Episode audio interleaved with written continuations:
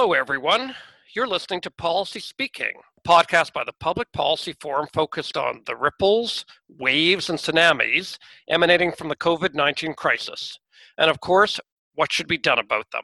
You can listen to past episodes or peruse our Policy Speaking blog or other PPF material for that matter on Twitter at PPF Forum CA. Today, I'm pleased to be joined on Policy Speaking by Tamara Vrooman. Tamara is President and Chief Executive Officer of Vancity, Canada's largest credit union. That's Van, as in Vancouver. In a world of revolving CEOs, she's been in the job since 2007. Prior to joining Vancity, Tamara served both as British Columbia's Deputy Minister of Health and Deputy Minister of Finance. She was the youngest and first female finance deputy in the province's history.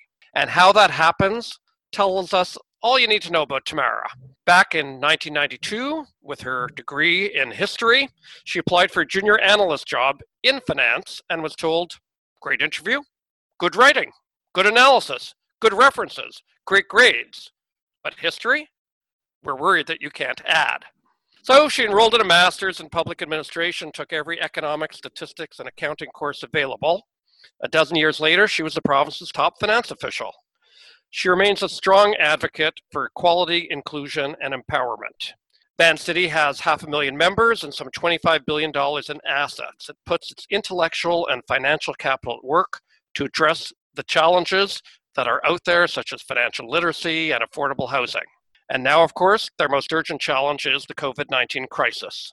So let's talk today about what a member based financial institution does in the sharpest and most severe economic downturn anyone can recall. Welcome to Policy Speaking, Tamara. Thanks very much, Ed. So, last week, Vancity became the first financial institution that I know of to offer 0% interest on credit cards and thought that might be a good place to start. Maybe you could walk us through how this decision came to be. Yeah, I'd be happy to. So, what we saw in, uh, in, our membership is similar, I think, to what we're seeing in many communities right across the country and that is that the swift response that we've had to take as individuals and as businesses to allow for the physical distancing has meant that it's changed virtually every aspect of our of our daily lives. And that includes everything from whether you have a job and whether you can go to work which is significant to how you go about making the daily purchases that you need and so while we were the first credit union in the country as well to offer six month deferrals on all loans, be they small business loans or mortgages, and that was a very popular program. And we've been working with not for profits to make sure that we had emergency granting put in place through our community response fund. And we'd created a stable savings product that allowed members to earn a bit of interest in a guaranteed 12 month term deposit while generating funds for us up to 200 million to allocate back to our community during this key time. The key gap that we kept hearing about was credit cards because now everything's being bought on a credit card. Ordering paper supplies and tissue from your local drugstore, medicines, food, vegetable delivery, online subscriptions to support kids and young adults studying at home everything was a credit card purchase. And so we felt that we really needed to look at our credit card portfolio and make sure that the maximum amount of funds that a member could afford were going towards those purchases and that they weren't accruing undue interest. And so that's why we decided to put credit card interest to zero for those members who really need it in response to, to COVID 19. And I must say the response to that from both our members and the public has been significant. It really, it really did fill a key gap and a key anxiety that many, many people in our community were facing. So, free money though, 0%. Presumably, these are revenues you use to run your business, to run Vancity. So, what kind of effect does it have on you to forego this revenue? Yeah, well, at Vancity, we've always been about members helping members. We are a cooperative as a credit union, and so we are owned by the people we serve. So our accountability is absolutely to our membership. And while we run a very, I think the word you'd use is progressive organization from a social, from an employee, and from a climate and sustainability point of view, we actually run a pretty conservative organization financially. So over the good times, we've built up many, many reserves, and uh, we are well capitalized, and We have high numbers of liquid assets. And it's precisely for times like this that we need to allocate those. So we've been able to allocate a little bit of that in favor of our members during this key time. The time you made this announcement, you asked if any of your members were having difficulties paying bills that they should get in touch with you or your staff. And I'm just wondering what kinds of things you've been hearing from your members. Absolutely. So, one of the things that has been very important for us to understand has been I think we expected, based on how the physical distancing measures were introduced here in British Columbia, similar to the rest of the country, that those in the service sector, those in the restaurant and tourism sectors would be particularly hard hit. And certainly, we've heard from owners and employees alike in those sectors. But we've also heard from virtually every other sector as well. And so we have a very diverse membership base, over 550,000 members here in the lower mainland. And so we really do have members from right across the economic and social spectrum. And I can tell you that there's not a single sector that we haven't heard from from a business point of view that is in need of some kind of support. So I think we're at risk collectively of underestimating how broad the disruption has been to the economy, and we'll need to think carefully about that as we think about recovery. Mm-hmm. Now, obviously, you're all over British Columbia, but I'll ask a kind of lower mainland centric question, I suppose, in a way. Housing prices have been out of sight there for a number of years, and I presume people have fairly overextended mortgages and a lot of household debt. Household debt is a problem, you know, right across this country, but pronounced, I think, in the cities and in the large cities. So, tell me a little bit about the mortgage deferral program, which most financial institutions have been involved in, and I guess why it's a good idea because in a lot of cases, and I'm not sure sure this is true for you, but in a lot of cases, you're really taking your interest and you'll have to pay interest on the interest later one way or another. Yeah, absolutely. So let me respond to that in two ways. First, by describing exactly how the program works, and then talking about it from maybe a little bit more of a public policy point of view, uh, given your mandate. So, the way the program works for us is we actually have always had a loan deferral program, at least since 2008 and 2009. So, during the financial crisis, we also saw a need that was similar to be able to work with some members who needed it on loan deferrals. So it was not, we already had the three months in place. As soon as it became clear that the COVID situation was going to be longer lasting than we had initially hoped, we extended that to six months uh, in the same way that uh, banks introduced their support. And how it works for us is we don't charge extra interest. So if you had if you had a hundred dollar mortgage payment, let's say, per month, then we would simply defer those payments for six months. So on the seventh month, you would have $600 to repay. And we talked to you about how you can afford that repayment and spread it over time. So maybe it's an additional $5 a month or $8 a month or $15 a month and so on until the debt can be uh, repaid over time. We also make sure that it doesn't affect your credit rating. So, another thing that's really important is that people's ability to get well priced, quality financial supports in the future shouldn't be adversely affected by this. So, we also reach out proactively to credit rating agencies to make sure people's credit rating is not affected.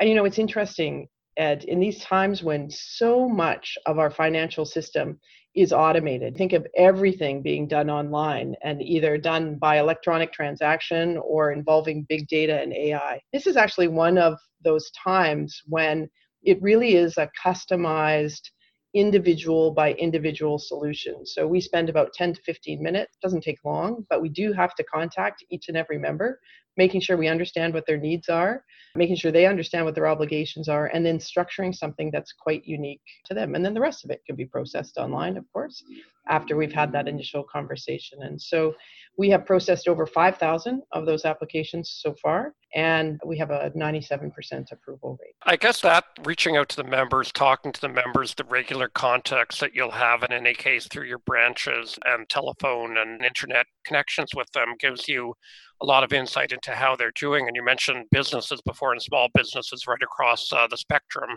feeling things. The $40,000 loan program is also one of the important programs that's been introduced and funneled through financial institutions. How is that working? And how long can that work for people with the uncertainty of, of when we will be back to any kind of, I guess it'll be a new normal. It won't be the same normal as before. Well, it's interesting, Ed, from a policy point of view and from a public finance point of view, when we take a look at the last time we had an economic crisis although not certainly not of this order of magnitude in the financial crisis the financial sector was at the heart of that crisis. And so what our sector ended up asking individual businesses and canadians to do was to do their part by stimulating demand and going out and extending their purchasing power through lower price credit. And that had the effect of rebuilding the economy from 2008 right through to the beginning of this year in 2020. So consumers and businesses did their part and they took on additional debt as they were supposed to in order to rebuild and re-stimulate the economy. That also strengthened financial institutions and the government of Canada's finances. And so now it's time that we do the reverse. When the real economy, when people on the ground are feeling the pinch the most, how do we make sure that we take those assets that we were able to build up and that economic reserves that we were able to create as a result of them doing their part to help them? So, the programs that are now being rolled out by the federal government, which has the power to do that, certainly given its credit rating and, and given its debt to GDP ratio, you see that they're changing almost every day. And so every time a program comes out, they'll identify that there's been a gap, whether it's for part time workers or individually and employed contractors or solopreneurs, gig workers, cultural creatives. They've been expanding the programs. And what I think they're really trying to do is make sure that people have a bridge from a cash flow point of view to get through this is there work for us collectively to do to understand what that debt burden looks like on the other side and to restructure it over a decent length of time as people's revenue streams, either as a business or individual, come back to restructure? Absolutely. The longer this shutdown of the economy lasts, though, the more difficult that is going to become. And so the tension, of course, that's on everyone's mind, and it's certainly one that we hear about every day from our members, is how do we balance the need to make sure that we can manage COVID 19 without a second wave, while at the same time extending a sufficient enough lifeline that it can be reasonably adjudicated and repaid on the other side. We're seeing businesses already starting to pivot and to make investments in their core operations that allow them to thrive in this environment and beyond. And so I do think we're seeing some change on the ground to respond to the quote unquote new normal. But of course, the longer this lasts, the more difficult it will be. Yeah, so it seems to raise a challenge. I guess I'll put this to you as a um, as a former finance deputy minister, as, as opposed to your current position in life, and ask you. You mentioned the debt to GDP ratio. So the federal government has been in very good shape relative to other nations. It's had a debt to GDP ratio that's gone uh, almost 70% down to 30% uh, when this crisis started. I think the parliamentary budget officer now says it's going to go up to 40% this year, and we don't know how many years this recession will last, but we know that deficits are hard things to, to unwind. So I guess the question is how long do you think governments can continue to keep people afloat? Is there a fiscal limit? Is there a fiscal wall that, that governments will hit? Certainly, in the case of the government of Canada, that wall is quite a long ways off. And notwithstanding the unprecedented nature and scope of the amounts that we're seeing as a percentage of, of GDP, they're still dwarfed by what we saw over the duration of the Great Depression. So there is fiscal reserves there that can go for some time. Is it ideal to do that? Of course not. I think some of the more interesting things to think about, though, is if we think about the way that the finances in this country are arranged uh, between the provinces, cities, and the federal government. The provinces are not in as good a shape, uh, certainly some better than others, that the federal government is. And cities also will have a significant uh, obligation in terms of, and they're not they're not getting any revenue at the moment either for a variety a variety of reasons.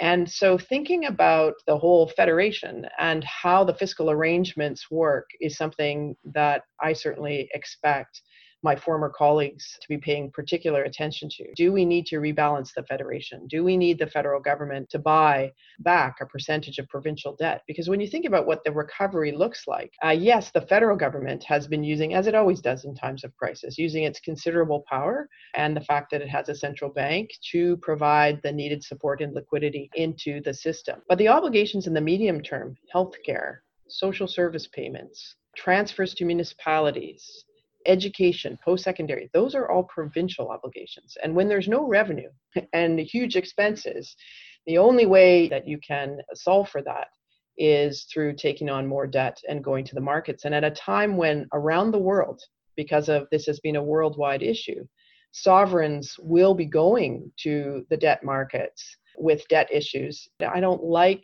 our chances if we're competing against the government of Switzerland or something like that. And so, how do we make sure that we've also got the, an even distribution because we are so connected as a country?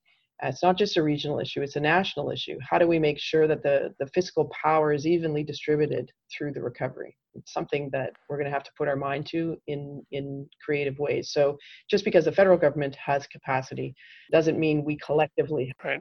Well, I guess we were already having to revisit fiscal federalism uh, before all of this happened because of certain pressures around the equalization system and other uh, means of distributing finances around the country. I guess it's going to become all the more imperative now. And those are always exceptionally complex and sensitive discussions. that may be helpful that every province and territory will probably be a beneficiary. Yeah, absolutely. Yeah. So let's go, let's stay with the economy for a moment and go back to individuals. Of course, all of this ripples down to individuals, but some of it is more abstract and some of it is less abstract. And one of the things that's uh, certainly not abstract is losing your job or losing hours in your job and uh, therefore losing income.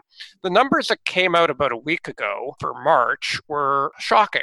They may not be shocking in terms of knowing that we've shut down the economy, but they're shocking in any kind of historical context that you can place it in.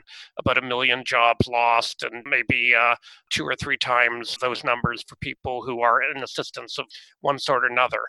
It was also striking that some groups, women and youth as examples, have been hit the hardest. So, what are these numbers telling you about issues that have probably been very close to your heart for a long time in any case? Yeah, absolutely. It's interesting. You know, there's been on a public health front, the way that people have talked about COVID is that it doesn't discriminate. We see people being affected uh, from a health point of view in a very broad based way. There's no segment of the population, even young people, that are spared. And we saw some recent data showing that. But from an economic point of view, the inequality that exists in our society is absolutely apparent. So, what we have seen certainly is those that were vulnerable before living very close to the line, either in terms of paycheck to paycheck because of affordability here, or because of a lack of benefits or support or gig work or gaps in employment. Those people are very vulnerable and fell very swiftly from an economic point of view. We had long lineups in our branches and in requests for support and on our uh, call center lines almost immediately when the emergency health orders were put in because of, of that issue in our in our region here in Vancouver. I mean, it's interesting, you know, we, we look at the numbers all the time around Vancouver winning the uh, dubious title of the least affordable city on a on a per capita and percentage basis uh, in much of the world. And while that's eased a little bit in the last 12 months, it hasn't actually profoundly changed. And the number and diversity of people who are in the lineups having to, holding in their hand, they're absolutely capable of doing business with us online, but they're holding in their, hand their last paycheck from a restaurant, a landscaping company, a design house, a massage a therapy a clinic and everything in between. And they needed to get it cashed because they needed the cash and couldn't wait for the holds that we all put when we deposit things remotely. And they weren't also uh, convinced that if they waited the business that had been a perfectly good business that had employed them for some in some cases many years would be able to honor that check showed how close to the line many many people are certainly the inequality is an issue if we're going to think about the kind of recovery we want that we're going to need to pay attention to when we come to the other side. Well, I'm going to come back to the recovery we want in one second, but I think it's very interesting reference to people needing the paycheck right then and there because we've known for a number of years that we have a lot of policy vulnerabilities. We have policy vulnerabilities and affordability of housing, particularly in cities. We have people, too many people living paycheck to paycheck without the resilience to manage beyond a couple of weeks if they get hit with something we didn't expect everybody to get hit with something at the same time. That's uh, that's an added phenomenon. We knew that gig workers had uh, vulnerabilities. We knew that our income support systems did not count on the loss of income being somehow another divorce from the loss of a job. And now all of these things that we were worried about and we're talking about and have been talking about for five, ten years have come home to roost at the same time. So I guess that does invite the question of what is the world going to look like when we come out of this? Will this become a point of reform in the way that the Depression was and the way that the Second World War was? Yeah, that's an interesting question and certainly one that I've been reading quite a bit about and you hear many people offering variety of perspectives on. I actually observe the following in what we see. Of course, the longer this goes on, the more profound the effects will be on the other side. So I do think it will depend on how long the lockdown, the true, you know, putting to bed of the economy lasts uh, because of the health crisis and uncertainty.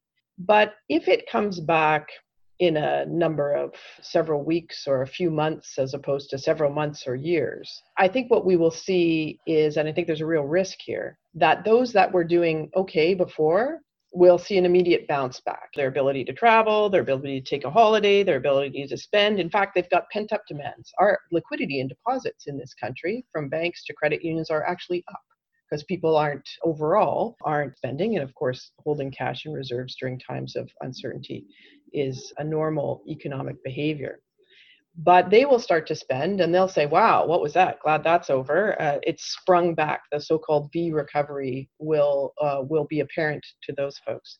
People who were struggling before though not so much. And i think they i really worry that the recovery will be quite uneven and that the high level numbers will mask some of the discrepancy about how uneven it is underneath and that people who had a small business, a small local food distribution company, for example, who were really on the margin before, but still a profitable and thriving business, will find that because this has been a supply largely driven economic issue, that there's supply chains just, you can't chop a supply chain into little pieces and then expect to wake up again and have it have it all just plug in as it did before you know? Well, the example i use all the time is we have a, a small organic avocado importer out in the valley and they've done a good job of being able to carry their employees across this time.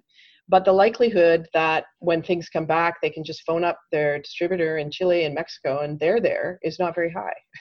And so even if we're okay here the supply chain disruption for so many and many many you know technology and and and mobility and the cost of funds has been mm, small businesses are global businesses too in a way that i don't think we really appreciate.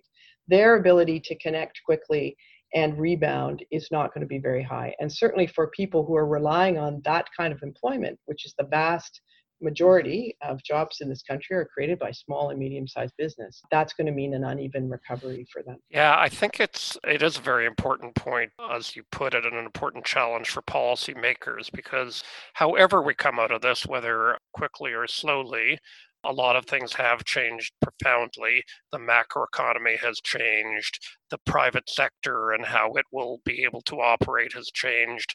Our geopolitics are changing in the midst of this, or at least trends that were out there are accelerating and, and deepening. The whole questions around future of work and about intergenerational equities, gender equities, all forms of equities are changed. And I think that at the Public Policy Forum, we plan to do a lot of work on this over the coming months because there'll be a whole new context, I suspect, for what we do and a whole new context for your relationship with your members as well. Certainly, I would, would agree with that. There's going to be much that's changed. I mean, I, I think another thing that's interesting for businesses and business leaders is the belief and the realization that businesses don't just get to exist in the financial part of the economy. They have a profound effect on the social and the environmental part of the economy as well. And I do see share everyone from shareholders to employees to customers to regulators requiring businesses to play a greater role in making sure that their success is evenly distributed, if I could put it that way, across all of those aspects of their obligations. Right. Well, look, let's finish up by going back to health, which is what began us, unfortunately, down this very rocky path that we're on now. So, out in British Columbia, and I say this with, with the utmost caution, but the signs look relatively encouraging, it seems, in terms of flattening, even planking the curve. So maybe you can give us an indication how things are looking in BC now, and indeed what lessons there may be that, that have been acquired there, particularly since you started down the road a little bit sooner than some of the other parts of the country. What lessons we all should be drawing? Well, certainly the ones that I, I think are being uh, p- picked up on uh, right across the country have been as follows clear and consistent daily communication is key. And so we're very lucky to have in our provincial public health officer uh, Dr. Henry, who performs that function very, very well. And she's a household name here. And, and John Fluevog just designed some shoes in her name to support food banks. And so she's really become the voice, and people look to her and listen to the information that she gives out. So, credible, transparent information has been key. And what that has done is it has meant that I think the other thing that has been taken to heart here a little bit differently than in other jurisdictions has been absolutely being clear that we need to be physically distanced from one another and having no exceptions and putting some pretty stiff penalties for those who don't follow that direction for the benefit of the entire population. But also recognizing that if you push that down too hard, people are unlikely to comply for very long. And so I think we also understood that this was probably going to go a little longer than many people hope. And so that balance between it's okay to go for a walk as long as you do it thoughtfully and only with people from your own home and in a socially distanced way has meant that the tolerance for this from just a daily living point of view, not in any way to minimize the economic parts we've been discussing, has been, I think, more stable we haven't seen civil disobedience. We haven't seen backlash and disruption here in British Columbia in any major way. And now, what I hear mostly from my business colleagues and in the community and from our members is okay, we've sacrificed it so far. Let's not jump back too early and have this all be for naught. So, really, the belief okay, I'm with you. We figured this out. We can do it for a little bit longer if that's what it's going to take to make sure that when the recovery starts to come and we start to go back to normal, we don't have to snap back to the current stage we're in. So I think there's tolerance, there's patience. Whether that extends months as opposed to weeks, of course, remains to be seen. But in our own organization, we are an essential service. We do have branches open. We do have, just like grocery stores and pharmacies, we do have our frontline staff. We put in plexiglass and all those things that you would expect. But we do have our frontline staff right in the heart of needing to interact with the public. And we've seen almost zero absenteeism as a result of the confidence they have in our members and the public to adhere to those precautions, as well as the investments we've made in their safety and well being in terms of the changes to the physical environment. So I think that's a good sign in terms of our ability to get this right through the health piece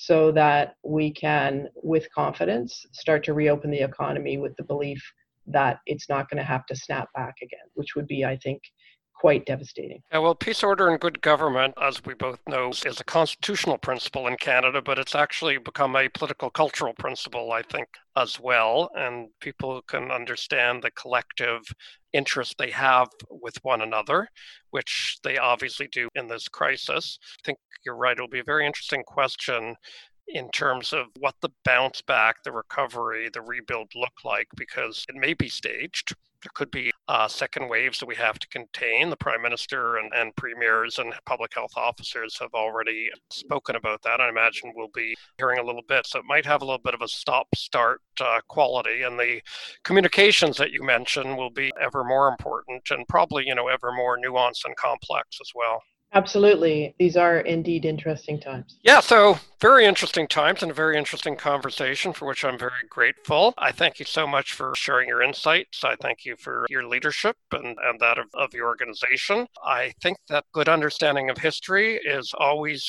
a prerequisite for good decision making in the present. I guess you can't go back to 1992 to say that, but I don't think you need to. Indeed. Thank you very much for being with us today, Tamara. Thanks very much, Ed, and thanks very much to the Public Policy Forum as well for the work you're doing to broaden the dialogue and conversation and generating insights in this key time. I appreciate that. And everybody, that is a wrap on this edition of our podcast. I want to thank my colleagues at the Public Policy Forum, and I want to thank our distribution partner, National Newswatch.